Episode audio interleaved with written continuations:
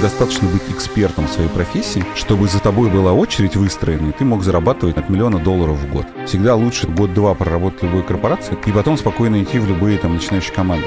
Основной риск не в том, что ты проинвестировал в 10 стартапов, один выстрелил, а 9 умерло. А там смысл в том, что у тебя выстрелило 3, еще 6 кое-как растут, ну хрен их продашь, и умер один. О новых направлениях, скиллах, образовании и востребованных профессиях. Коммерсант ФМ «Карьера». Ведущие Михаил Гуревич и Роман Тышковский.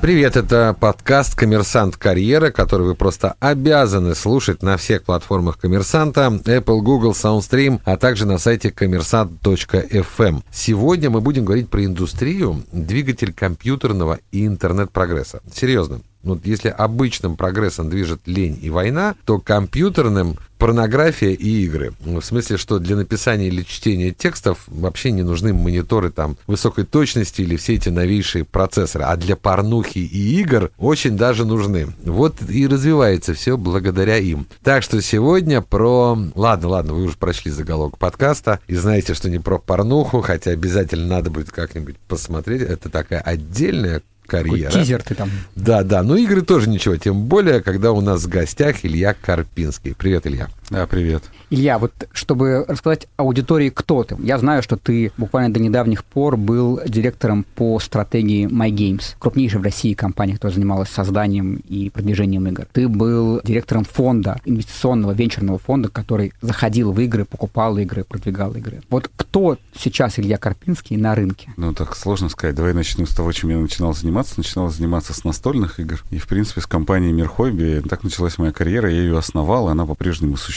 Настольных это вот монополия. Да, да, настольная, монополия, Settlers of Catan, Ticket to Ride и так далее. Ticket to Ride. Mm. И все это было там в начале 2000-х годов, когда компания была создана. На сегодняшний день она самый крупный издатель и разработчик настольных игр там, на территории СНГ. Но так как это все началось очень давно, и настольные игры, это было прикольно, круто. Я бы, конечно, игры вообще не сравнивал с порнухой, но как бы это было так же весело. Ну, в компьютерах это правда так, а. Можем потом пообсуждать как-нибудь. Хорошо. А, соответственно, но в тот период настольные игры был очень маленьким бизнесом, так как я по профессии был юристом из адвокатской семьи, то мне как-то было сложно программировать игры, поэтому начинал с настольных игр. Их как-то можно было создавать, продавать, локализовывать, и рынок был свободный. Только маленький очень. И это длилось до 2005 года. В 2005 году я решил, что, конечно, настольные игры круто, но как-то хочется зарабатывать каких-то денег на тот момент. Как бы... Это сейчас компания там зарабатывает много миллиардов рублей в год, а тогда она зарабатывала знаю, копейки. Так я устроился на работу в компанию Nival Interactive, где стал руководителем проекта игры Heroes of Might and Magic 5. И, собственно говоря, отвечал за ее разработку. разработку. Это было в 2005 году. В России? Да, ее делали в России. Это угу. целиком российская разработка. Издавал ее Ubisoft. Но на тот момент а, это была знаю, топовая студия в России, которая создавала видеоигры. И примерно, не помню, через два, наверное, года я стал главой одного из ответвлений Nival а. Он тогда разделился на две части, Nival Online и Nival Network из одной компании превратилась в две, но это лучше спрашивать у основателя Сергея Орловского. И я за два года стал CEO Nival Network и, соответственно, возглавлял дальше ну, как бы всю компанию, не только разработку уже одной игры, но и разработку игр, оперирование игры и издания. В принципе, все это продолжалось до... То есть получается, что в играх главный даже не носитель, а, собственно, сами игры? Но вообще сами игры это более главное, чем носитель, вообще железно. Потому что в играх есть две основные вещи, вокруг чего все вьется. Это только команда и IP. А уже на каком конкретно носителе это будет стол, там, не знаю, планшет, монитор или телевизор, это не настолько важно, потому что топовые продукты современные, они стараются быть доступны с любого экрана для того, чтобы вовлеченность пользователя была постоянной. И это наиболее как бы успешные продукты.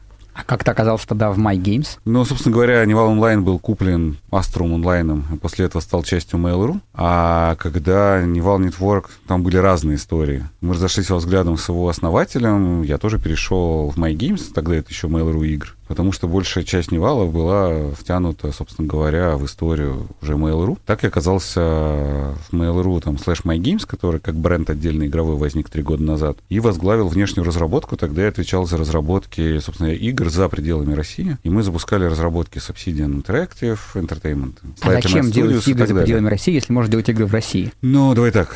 По одной простой причине, потому что неважно, где ты делаешь игры, тебе важно найти ту IP, ту команду, которая тебе в состоянии сделать продукт. И на самом деле, ну и сейчас, и тогда. Поясни аудиторию, что такое IP. Ну, по сути, не знаю, как объяснить. Ну, в принципе, это интеллектуальная собственность, но по факту это, собственно говоря, ту франшизу или тот продукт, который ты создаешь. Идея. Идея, там, не знаю, как в кино, Описанная, да, сценарий. готовая идея. Ну, она описана в процессе разработки, поэтому ее нет изначально, да, но ты подходишь в студию, хочешь делать, там, не знаю, гонки. Выбираешь студию самую крутую, которая умеет делать гонки, если она кому-то еще не принадлежит, а работает с другими издателями, пытаешься с ней договориться, чтобы она для тебя делала там, гонки. Слушайте, А как вообще выглядит идея игры? Вот это интересно такое. Это тоже То есть, могу ну, рассказать. я могу прийти и сказать, слушайте, у меня есть Но- уникальная, гениальная мысль. Вообще, вы никогда об этом не думали, я хочу сделать стрелялку. Но могу по-другому ответить, да. Ну, про стрелялку тоже могу ответить. У нас такой есть как бы уже пример в MGVC классический про то, как люди там без большого опыта в играх могут создавать продукты. У нас так есть одна из портфельных студий, которая была поглощена уже MyGames, которая пришла с идеей нарративных игр. Это сторителлинговые игры, просто сторис для мобильных телефонов. И, в принципе, из троих основателей большим опытом вообще в разработке игр обладал там один. Но у них была хорошая идея, они понимали, как они будут делать продукт. То есть идея здесь была вот именно вот эта Конечно, вот иде- история. они понимали, как они будут делать игры там, для женской аудитории, откуда они будут брать истории, как это будет монетизироваться и так далее. Этого достаточно для того, чтобы согласиться проинвестировать в команду небольшую совершенно. Потому что... что... вообще, кстати, отдельная история про то, что игры же это еще и стартап-индустрия. Может, еще поговорим, если успеем сегодня об этом. Ну да, наверное. Вот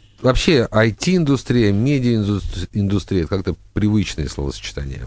А, и игровая индустрия тоже. Причем это не сегмент там IT, не какая-то там, не знаю, сфера, а вот именно индустрия. Но если индустрия, то в ней есть вот профессии. Про какие профессии в рамках игровой индустрии мы вообще можем говорить? Ну, если так посмотреть, в принципе, наверное, от IT она отличается таким, тем, что игры всегда были между кино и, там, не знаю, IT-индустрией. По профессии, наверное, если мы возьмем стандартные, это продукты, проекты, которые управляют продуктами и разработкой. А так, в принципе, базовые костяк составляют те же программисты, только те, которые хотят разрабатывать там несложный софт, а так, чтобы это было, там, не знаю, игрой прикольно. Но помимо программистов есть художники. И это отдельный огромный пласт людей, которые, собственно говоря, скорее либо были самоучками там 30 лет назад, либо перетекали из киноиндустрии анимационной индустрии в игры. Потому что игры как такой технологический прогресс и для анимации, и для кино, это индустрия, которая создает современные технологии, которые потом используются уже там, не знаю, в телевидении, в киноиндустрии, в анимационной индустрии. Помимо этого есть уникальная профессия для игр, это геймдизайнеры. Как профессия, наверное, появляются в специализированные учебные заведения, но, большому счету, чаще всего это люди, которые хотят творить, и от них очень много всего зависит. Но это вот не те художники, которых ты Нет, это не про художников, это именно геймдизайнеры, а те, кто придумывают игровые механики. А, Геймплей. механики. Да, Мгм. это те, кто придумывают, собственно говоря, то, как будут взаимодействовать персонажи, как игрок будет взаимодействовать с миром и так далее. Там есть дальше очень много подкатегорий, которые специализируются на чем-то. И в зависимости от того, на чем специализируются, у этих людей могут быть совершенно разный бэкграунд.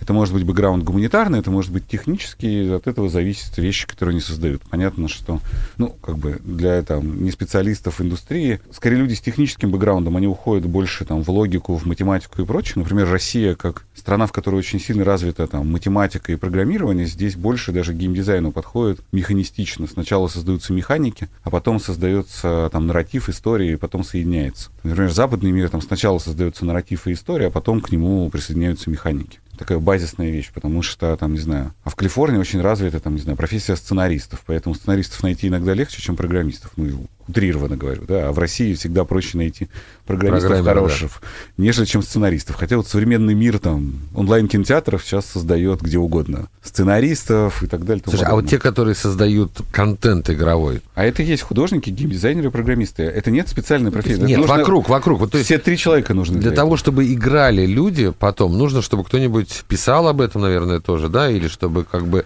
или чтобы вот эти вот Продюсеры, паблишеры, издатели. Не, ну смотри, есть, этого. есть понятные функции издателя. Она, э, давайте так, как бы, еще там, не знаю, 20 лет назад издатель просто доминировал по отношению к разработчику. И потому что было важно, там, каналы дистрибуции, там, не знаю, правильное общение Ну, с как прессой. лейбл доминировал над Ну, музыкантом. конечно, да. Современный мир, с учетом того, что система изменилась, дистрибуция контента, и для этого есть, там, не знаю, пять базовых платформ, на которых ты распространяешь игры, функция издателя превратилась больше в сервисную, нежели чем... Ну, или она владеет уже IP, потому что за это время так получилось. Поэтому просто издатель никому не интересен. Скорее интересны те, кто могут и создавать, и дистрибутировать. А с точки зрения пиара, опять же, игровая пресса в какой-то момент, она по-прежнему жива, но тоже испытывает проблему, потому что для мобильных телефонов она не имеет никакого значения, там трафик покупается по-другому. А для PC-консольных вещей, таких же, как большое кино, ну, бесспорно, специализированные издания важны, но, опять же, Не, В а играх- летсплейщики, это же тоже, в общем... Но бесспорно есть эти люди, которые играют, блогеры и прочее. Но Вот если это сделать важный хороший момент. Скажи, продукт, геймеры часть индустрии или нет? Это потребители или это часть индустрии?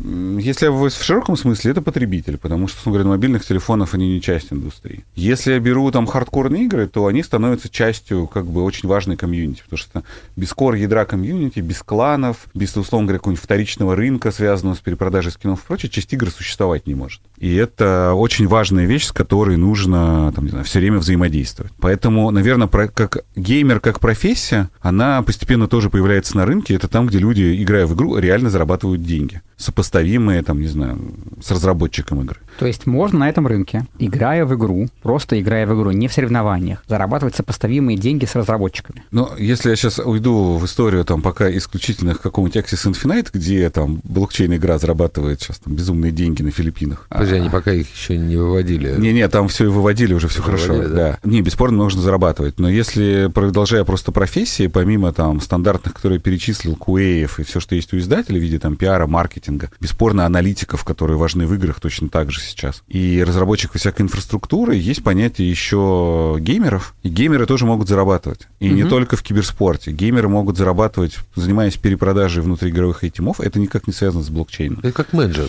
Это как э, это профессия. Ну, давай так, сейчас будет грубое слово, оно по-прежнему в играх существует, называется барыги, да, люди, которые ходят, скупают, условно говоря, у людей всякие предметы игровые и перепродают на профессиональном рынке, ну, как бы на маркетплейсах. Это люди, которые ликвидность создают, это важно. А, скажем так, в играх, начиная даже от настольных игр, я возьму какой-нибудь МТГ пример, или там, не знаю, CSGO или Dota 2, но МТГ то же самое существует. У тебя есть рарные карточки, есть вторичный объем рынка, и он чаще всего больше, чем первичный. Соответственно, это как бы часть комьюнити образующего. Игра не сможет существовать без этого вторичного рынка. Это ее часть как бы вещей, которые создала ее комьюнити. А где еще в этой индустрии зарабатываются деньги? Где точки дохода? Если ты думаешь про карьеру, ты понимаешь, окей, вот я пойду сюда и буду близок к точке дохода или сюда, или сюда. Ну, давай так, я знаю миллион, ну, не миллион, хорошо, там десятки Много. людей, которые зарабатывают деньги тем, что они гениальные программисты в играх, гениальные художники, геймдизайнеры, продюсеры, проекты и так далее. То есть в играх можно быть не только, там, не знаю, владельцем бизнеса или инвестором, но достаточно быть экспертом в своей профессии, чтобы за тобой была очередь выстроена, и ты мог зарабатывать, там, не знаю, от миллиона долларов в год. Это ты про Россию говоришь или про мир? В целом, на самом деле, игровая индустрия отличается тем, что она максимально интернациональна, и, в принципе, по экспертам крутого уровня, ну, почти где угодно бы он ни находился, он будет получать то, что заслуживает. Бесспорно, там, где-нибудь в Америке у него зарплата может быть выше. Ну и А- отсюда он тоже может, в общем, работать. да, совершенно верно. Он, во-первых, может отсюда работать, а во-вторых, российские компании, если посмотреть именно в гейминге, есть компании, которые входят там, если я говорю там про там MyGames, которые входят там в топ-50 и, в принципе, пока second tier компания на мировом рынке, то в России есть такие, как Playrix, которые входят в топ-10, а на мобильном сегменте является номер два компании в мире. Ну, потому что для гейминга надо быть, чтобы быть tier 1, надо быть в этом топ-10. И платят, соответственно. А, ну, да, логично. если Они платят больше Сопоставимо. или меньше, чем... Ну, э, смотри, если я буду тебя сравнивать, то, например, для программистов выгоднее, понятно, жить в Америке и зарабатывать. Там, условно говоря, причем не в игровой индустрии. Там основная проблема для игр в том, что есть Facebook, Google, кто может платить больше топом. А, то есть все-таки Google, Facebook платят больше, чем в игровой индустрии. А, Скажем так, эксперт, я даже могу сказать по Невалу, если ты посмотришь на текущий Яндекс с топовыми программистами, которые управляют всем там, как бы, ключевыми людьми, это все бывшие технические директора Невала, где я начинал свою карьеру. И беспо- их зарплата будет исчисляться там, не знаю, миллионами долларов. Неважно, в России, в Америке, где угодно. А если возьму там геймдизайнеров, то, наверное, они более утилитарны, у них нет конкуренции там со стороны внешнего рынка, и где бы он ни находился, гениальный геймдизайнер будет зарабатывать свой, там, не знаю, миллион долларов в любой стране, где бы он ни работал. Коммерсант ФМ «Карьера». Не беседуем про карьеры, всем нужны менеджеры. И плюс-минус практически всем нужны программисты. Менеджер, ему все равно, где, там, не знаю, в рекламной индустрии, развлекательной индустрии, игровой индустрии, это одни и те же менеджеры? Или есть свои, как бы, особенности, и невозможно вот начать карьеру в одной, как бы, не знаю, в клиентском Можно. бизнесе, а потом перейти к вам? И с программистами, чтобы просто дважды не, вот не повторять, не задавать вопрос, и с программистами, вот, например, он работает, там, не знаю, в каком-нибудь стартапе, потом пошел в игровую компанию, а потом хочет хочет пойти в какую-нибудь, не знаю, социальную платформу. Насколько вообще вот это все Ну, спокойно? Если говорить про игры, то это история там, где людям нравится именно разрабатывать игры и создавать контент. Это другая совершенно профессия, чем, например, разрабатывать поиск. Если мы говорим про программистов, которые имеют возможность выбирать индустрию, то игры не являются индустрией с максимально возможной зарплатой для них. И чаще всего программисты, которые становятся суперталантливыми лидами, они здесь выбирают то, что им это нравится. Да, я знаю несколько российских программистов, которые работают там в Roblox или там, знаю, в Blizzard где-то с совокупным доходом там сильно там, больше, чем за миллион долларов в год. И, в принципе, в России вряд ли бы они это получали. Скорее, там, Яндекс наиболее близкий будет вариант. Но, выбирая профессию, программист такого спроса, ну, то есть такого уровня, это его личный выбор, где ему нравится. Скорее, это он выбирает и индустрию, и место, где будет работать. А менеджеры? Менеджеры все-таки история другая, потому что когда ты менеджер, менеджеры тоже есть там разные, да, продукты, проекты и так далее. Наверное, менеджер, который просто хороший менеджер, ему нужно, чтобы очень нравилось в играх, и, ну, тоже это обязательное условие, он должен играть в игры. Просто так он не может этим управлять, если он не играет. Там И- помню, когда мы искали человека, мы обзванивали топ-менеджеров, первый вопрос, который мы задавали первый, вы геймер? Они не всегда слышали правильное слово, поэтому как бы удивлялись, иногда бросали трубку, но в целом, да, вот прям... Очень важно. Они путали с гей, что ли? Да. А, говорят, вы- ну, это, наверное, с русскими как бы. Нет, смысл Да, нет, один. мы в России, мы искали в России. Понятно, что, Что что вы? что с точки зрения проект менеджера ты берешь иногда людей не из индустрии. Но ему, чтобы разбираться в индустрии, все равно, даже если ему не нравится, у меня даже инвест-аналитики в фондах, во всех, которыми я либо создавал, либо управляю, они все играют в игры, потому что ты должен понять, там, не знаю, художника и геймдизайнера. Ты вынужден в итоге с ними разговаривать на каком-то одном языке, а это язык игры, он самый простой, потому что ты продукт создаешь не кусками. Чем отличие IT? Тебе выдали конкретное твое задание, ты его сделал, у тебя все хорошо. В игре этого недостаточно. Потому Должен что... иметь общую картинку Конечно, всей игры. конечно, это очень важно, потому что ты создаешь код, там художник рисует, там, где создает анимацию, они где-то должны соединиться, да, и они должны договариваться между собой. А это Получается. два разных мира, как бы. А менеджер должен, собственно говоря, он и есть тот человек, который пытается приходить и их как-то договаривать между собой. Слушай, вот мы уже затронули тему разных сегментов игрового пространства, то есть там настольные игры, э, видеоигры и так далее. Вот все-таки с точки зрения карьеры, игровые консоли, мобильные платформы, персональные компьютеры, это все единое пространство карьерного роста? Вот Не совсем. нет. А, нет, конечно, у тебя в зависимости от страны и, условно говоря, там, где разрабатывают в России, чаще, ну, то есть можно встретить, там, не знаю, 80% все будут мобильными разработчиками. В силу, там, не знаю, естественной причины. Потому что и когда-то из России было сложно работать на консольном рынке, и компании, которые начинали создавать игры, они искали наиболее простой путь для, там, не знаю, создания контента и его дистрибуции. Поэтому здесь очень много будет мобильных разработчиков, чуть-чуть PC и почти не будет консольных. Очень мало. Почему? Ну, просто потому, что у тебя для того, чтобы получить девкит в России и разрабатывать игру, это очень сложный процесс. Сейчас, понятно, легче, но там 10 лет назад, когда там 20 индустрия зарождалась, а там, не знаю, просто получить сертификат и провести девкит, это был целый, там, не знаю. Что такое DevKit? Ну, это для консольной разработки требуется специальное устройство, на котором Ну, разрабатывается... же. Это не лицензия, это железка. А, Специальная разработческая В версия России консоли. железок нет. Ну, официально их сами консоли сюда не подставляют, платформ-холдеры, а как бы дальше тебе нужно их возить. Когда-то их даже официально было сложно провести из-за особенностей. Это сложная, ну, Это, сложный это были- продукт. это были железки двойного назначения? Да.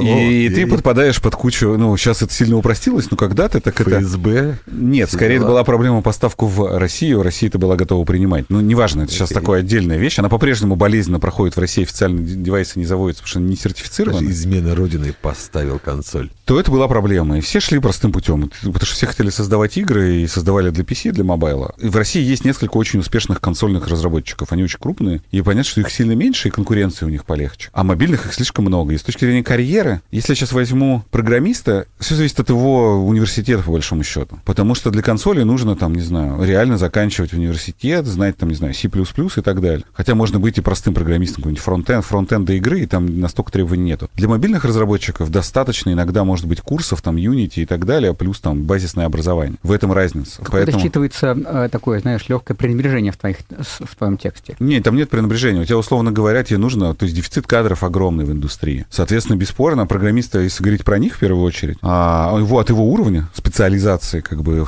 это он выбирает компанию, а не компания его, да, как бы это важная часть. Но при этом спрос большой, если человек начинает свою карьеру, у него еще нет опыта, он нигде не поработал, может начать в любой. Мгм. Программистское сообщество, что в IT, что в играх, оно само себя развивает. Там нужно много всего знать, постоянно учиться, смотреть за новыми технологиями. И неважно, откуда начать. Э, В играх просто нужно начать с любой компании, исходя из ее имиджа. Давай немножко оставим в стороне программистов, как ну, некую отдельную классификацию людей или профессии, и поговорим про всех остальных. Чтобы быть востребованным в этой индустрии, давай там в перспективе трех, пяти или десяти лет, в зависимости от того, как ты про это понимаешь и думаешь, какие навыки нужно сегодня себе развивать? Софтовые и хардовые. В индустрии очень важны софтовые навыки, без них вообще никуда. Из-за того, что команды растут в размере, у тебя становится очень важным уметь коммуницировать в сложной среде. Потому что программисты, художники, там, дизайнеры, куэщики — это такой, как это, сплав творческих, технических профессий. Уметь с друг другом договориться нужно прямо стараться. Даже если в одной стране родились и как бы на одном языке, договориться иногда могут сложно. Поэтому коммуникация, умение договариваться — очень важная вещь. Вторая важная вещь, которая есть уже, наверное, про hard skills, это нужно а, следить за тем, как развивается индустрия, все, что касается твоей базовой профессии. Ты художник, тренируйся рисовать, использовать новые технологий. Угу. Никуда не денешься. Ты геймдизайнер, ты должен изучать новые механики, они по-прежнему появляются. Точнее, может, сами новые механики не появляются, но микс механик постоянно меняется. И то, что будет востребовано там завтра, нужно быть как бы четко это ну, Можешь какой-то привести пример вот текущего тренда, который вот сейчас только-только-только в гейм-механике? Мне это будет сложно, наверное, сказать, да, сходу. По одной простой причине, что меня спрашивают тренды, в играх нет понятия одного тренда. У тебя есть игры, там, не знаю, на женскую аудиторию, в которой, там, не знаю, топовая компания, там, не знаю, Playrix делает там Супер Матч 3 с сюжетными ветками и с возможностью там постоянного развития сюжета, игры и усложнения уровней. Эти уровни можно усложнять по-разному. Там каждый разработчик будет по-своему рассказывать. Кто-то будет говорить, мне не важна сложность уровня, мне важно, чтобы человек проходил через определенные сложности и утилизировал доход от своего там базовой механики, там, не знаю, в мете, который он в развитии игры остальной части происходит. Да, он там, не знаю, преодолевает сложность, получает вознаграждение, продолжает строить домик. А у главного конкурента базового в этом жанре, там, какой-нибудь Candy Crush, где вообще нету мета никакой. Candy Crush, когда вот эти самые... Ну, это, по, на самом деле, Homescapes то же самое. Разница только в том, что в одном случае все уходит в то, как, как делать крутой уровень. Небоскребы, хмарочесы.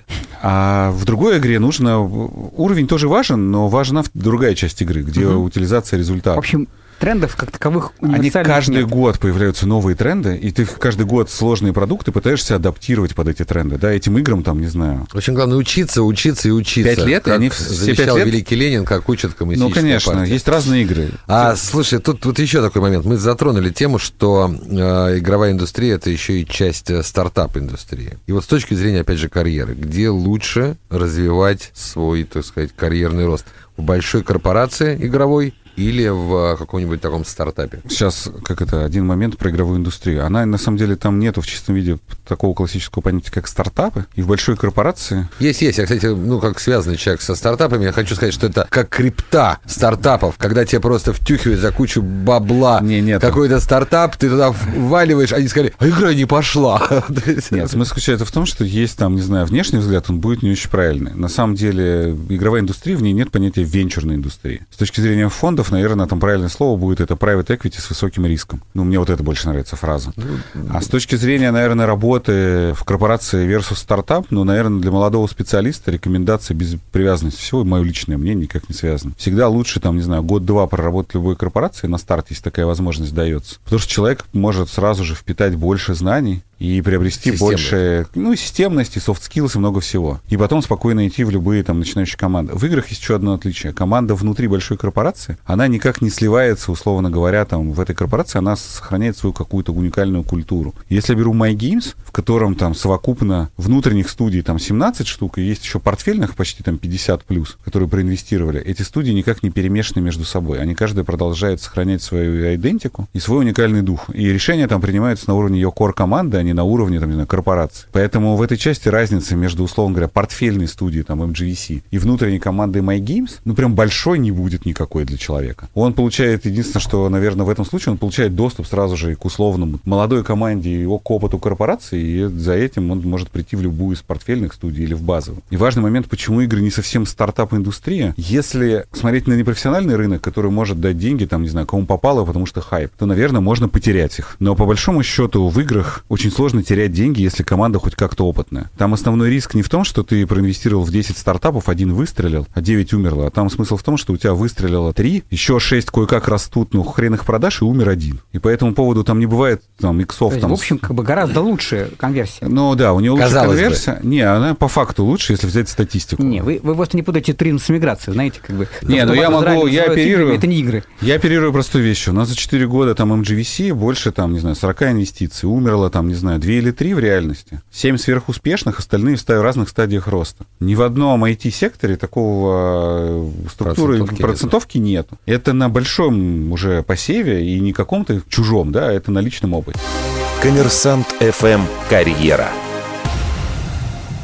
Давай вернемся к земле. Есть большая, великая страна Россия. В ней есть Москва. С которой небо- все понятно. Да, небоскребы, а есть Россия. И с точки зрения игр сейчас есть какая-то разница, где ты стартуешь, где ты начинаешь? Можешь ли ты там начать в маленькой студии в, в Сибири? Можешь. Или, или тебе нужно переезжать в Москву, чтобы сделать крутой старт в карьере? Все-таки там корпорация. Упомянули Сибирь, начнем с Якутии. В Якутии есть прекрасная компания Майтон. В принципе, там особо больше никого нет, но это компания размером как там большой IT-бизнес там в Москве. Со всеми красивыми офисами. Это главный IT-работодатель Якутии. Я думаю, да. Он же А единственный наверняка. Для, наверное, человека, который там живет, это явно даже, наверное, предпочтительное место работы, чем любые алмазные То есть деньги индустрии. московские там платят? Нет, это местные команды. Целиком компания основана местными людьми. Нет, деньги. Деньги. Деньги московские? Деньги платят сопоставимые с Москвой или сопоставимые, там, не знаю, с Америкой. В игровой индустрии вот нет такой прямо разницы, чтобы там в одном месте платили мало, а в другом, типа, радикально меньше. А ковид еще сделал историю, при которой, в принципе, зарплаты выровнялись. В целом, наверное, по стране. Кстати, игровая индустрия плане- как раз была пионером же в этом. По нижней точке или по верхней? По верхней. То есть все, кто зарабатывал раньше меньше, подтянулись до э, верхней Ну, у тебя, точки. по сути, ковид создал такую вещь, что в офисах сейчас по-прежнему никто не работает, все сидят на удаленке, и тебе без разницы, где нанимать программиста, в Воронеже или в Москве. А в данный момент ты даже не знаешь, может быть, он из Москвы или из Воронежа, но, возможно, в данный момент он где-нибудь в Таиланде. Смысл в том, что всем без разницы. Всех интересует результат, который человек выдает. И если я возьму Россию в целом, то хороший уже игровой кластер. Ну, Якутия это как раз пример, там одна компания и город маленький, поэтому там у них больше кадровые проблемы, и они готовы, чтобы к ним переехали, любые деньги платить. Но на самом деле большой еще кластер. Зачем платить деньги за переезд, если ты можешь сидеть Нет, где угодно, ну, включая условно говоря, до ковида платить были То готовы. есть в чем Часть- логика сидеть в Якутске, если ты можешь сидеть в Таиланде? Смотри, давай так. Смысл в том, Кстати, что это это... один часовой пояс.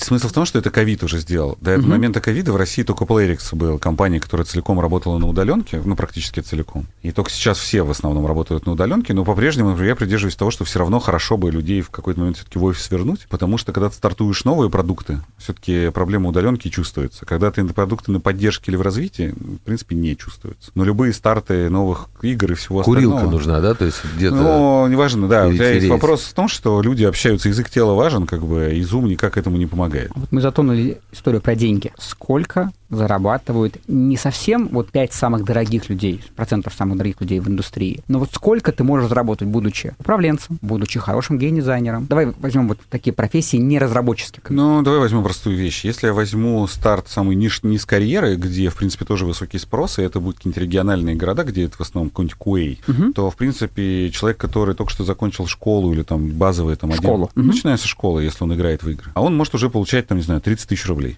Так. И это, в принципе, стартовая, наверное, зарплата любого маленького городка. 100 тысяч кто получает? Давай так, тот же человек в Москве уже будет получать там близко, там, стартанет с 70 и в течение года-двух дорастет до 100. Так. И это в профессии QA я беру как самую, как бы, базовую профессию. Мгм. Она, наверное, как старт Поддержка, карьеры. по сути. Это тестирование. Не поддержка, именно тестирование. Поддержка тоже Поиск есть. багов. Окей. 200 тысяч. Это чьи деньги? 200 тысяч это уже деньги будут художников, дизайнеров, программистов. С каким опытом? 3-5 лет. 500 тысяч. Это к чьи деньги? Опыт уже здесь будет не важен, будет важен умение результата. Не, я имею в виду, опыт важен, но не во времени, да. Ты Мгм. можешь и за три года дорастить до этих денег. Давай так, это все грейдовые сетки, то, что ты называешь. QA, условно говоря, в регионе стартует там с 30, 20, 30 тысяч рублей. Это прямо начиная от стажеров, вот, база. И дальше в регионе может все равно вырасти там до 100. Если он стартует в Москве, чуть будет лучше. Но, условно говоря, там грейдовая сетка там людей, там, не знаю, первого-второго грейда, это будет зарплата где-то до там 100 тысяч рублей с разного старта в зависимости от профессии. Первый-второй грейд это там джуны, либо начинающие, либо пока он джун. Соответственно, как только ты переползаешь, условно говоря, там третий, четвертый грейд, по сути, любой профессии в игровой, это уже, условно говоря, 100 плюс и где-то там до 500 в зависимости от профессии. То есть, условно говоря, в четвертом грейде программист может уже получать, если он талантливый программист, такую зарплату, неважно, где он находится. Вопрос в его как бы таланте. Очень много молодых ребят, которые быстро достигают больших зарплат, ну, потому что они конкурентно способны, потому что всем важен не возраст, а Умение. результат и умения, которые они выдают. Окей. Что должен сделать человек в этой индустрии, чтобы зарабатывать миллион в месяц? Миллион рублей в месяц — это глава студии, либо креативный директор, либо арт-директор, либо технический директор. То есть это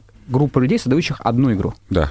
То есть это, условно говоря, там, ну, лет 7 надо опыта в индустрии иметь. Или Иногда сколько? 10, Иногда, иногда 10, 15, иногда, два. 15, иногда 2. Ты сейчас человек, который в играх очень много что сделал, очень много что понимаешь. Вот если сейчас обращаться к людям, которые вне этой индустрии, но которые хотят в нее войти, какой месседж ты можешь дать, чтобы они, ну, как бы подумали про это, поняли, сказали «хочу, не хочу». Вот как-то разъяснили для себя. Потому что пока из того, что я услышал, это самое из тех индустрий, про которых мы говорили за время наших подкастов, одна из самых выгодных. С точки зрения работы, игровая индустрия — это индустрия, которая будет расти следующие, там, не знаю, 10-20 лет, судя по ее текущим темпам. Соответственно, у нее будет спрос на талантливых людей. В какой-то момент, я надеюсь, мы сможем там легко конкурировать по деньгам и там и с Фейсбуком, Гуглом и остальными, потому что пока такого размера корпорации в играх нету. Но с учетом того, что у людей все больше свободного времени, а игры как entertainment или как индустрия впечатлений, сейчас будем говорить не про развлечения уже, она явно впереди по отношению там, к кино, театрам, ко всему остальному, по вовлеченности своего клиента, то индустрия будет расти. В отличие от других индустрий, у нее еще есть супер плюс. Она международная. То есть, попадая в любую почти игровую компанию в любой стране мира, неважно, где ты находишься, твои клиенты могут находиться во всех странах мира. Ну, понятно, что чаще всего такого не бывает, там стран, там, не знаю, меньше, но это все равно международный рынок, которого почти нет нигде. Даже когда мы говорим про Яком, социальные сети и так далее, это всегда локальный бизнес, даже если он международный, он под каждую большую страну его адаптирует. Игры — это целиком international история. Вот когда человек выбирает профессию вот в свои 17 или меняет профессию в свои 35, игровая индустрия это та, где он сможет сделать новую, длинную или Хорошую. Хорошую карьеру, да. И для этого нужно просто что? Любить игры. Ну что ж, гуру игрового, игровой индустрии, как мы договорились, Илья Карпинский. Спасибо огромное за беседу. Надеюсь, это не только нам интересно уже по фактам, но и тем, кто будет слушать. А это завершение подкаста «Коммерсант Карьера» на сегодня. Через неделю будет следующий выпуск, поэтому ищите нас на всех платформах «Коммерсанта», Apple, Google, SoundStream и на сайте «Коммерсант FM». Меня зовут Михаил Гуревич, и вместе со мной провел этот подкаст Роман Тышковский, управляющий партнер Оджерс Берсон Раша и вообще главный эксперт по карьере. Спасибо, Ром. Новые выпуски, новые люди. Пока. О новых направлениях, скиллах, образовании и востребованных профессиях. Коммерсант ФМ «Карьера». Ведущие Михаил Гуревич и Роман Тышковский.